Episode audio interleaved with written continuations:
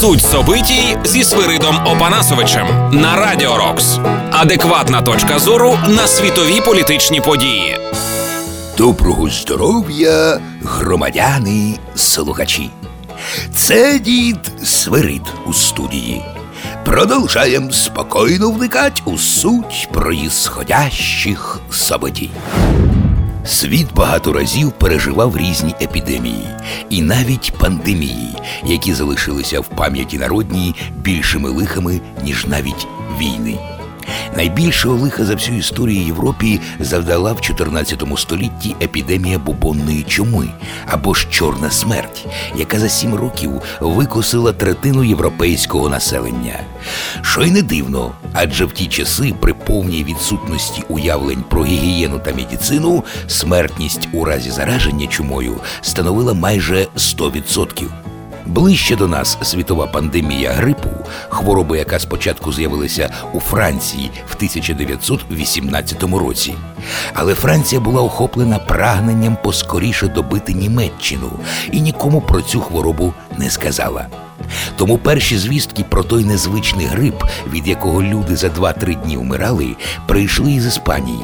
Тому хвороба й увійшла в історію як іспанський грип або ж іспанка яка швидко охопила усю планету, і летальність у разі зараження становила 20%, помирав кожний п'ятий. І всього від іспанки за один рік померло близько 70 мільйонів чоловік, тобто більше, ніж за всі роки Першої світової війни. І теж головна причина поширення іспанки масова антисанітарія і легковажність тогочасного населення. Які ж найголовніші уроки винесло людство із попередніх пандемій? Винесло, кстати, щоб дуже скоро оті уроки забути. А уроки такі.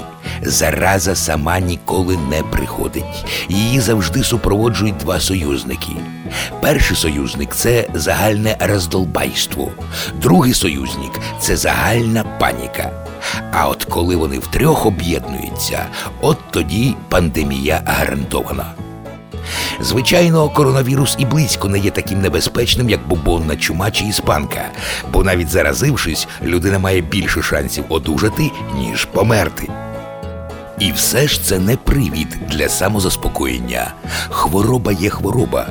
Тому геть роздолбайство, носити у громадських місцях маски це нормально і навіть стільно. І геть паніку краще провести цей час із приємністю, наприклад, у спілкуванні з батьками. Тож подзвоніть їм і бережіть себе. Сохраняєм бадьорий бойовий дух, держим кулаки за полонених, шукаємо в інтернеті фонд Повернись живим і допомагаємо нашій армії та слухаємо Радіо Рокс. З вами був дід Северет. І слідім, щоб везде порядок був, а не те, що сейчас. Суть собитій зі Свиридом Опанасовичем. Слухайте по буднях о 13.30 та 19.30 на Радіо Рокс, а також на сайті radiorocks.ua.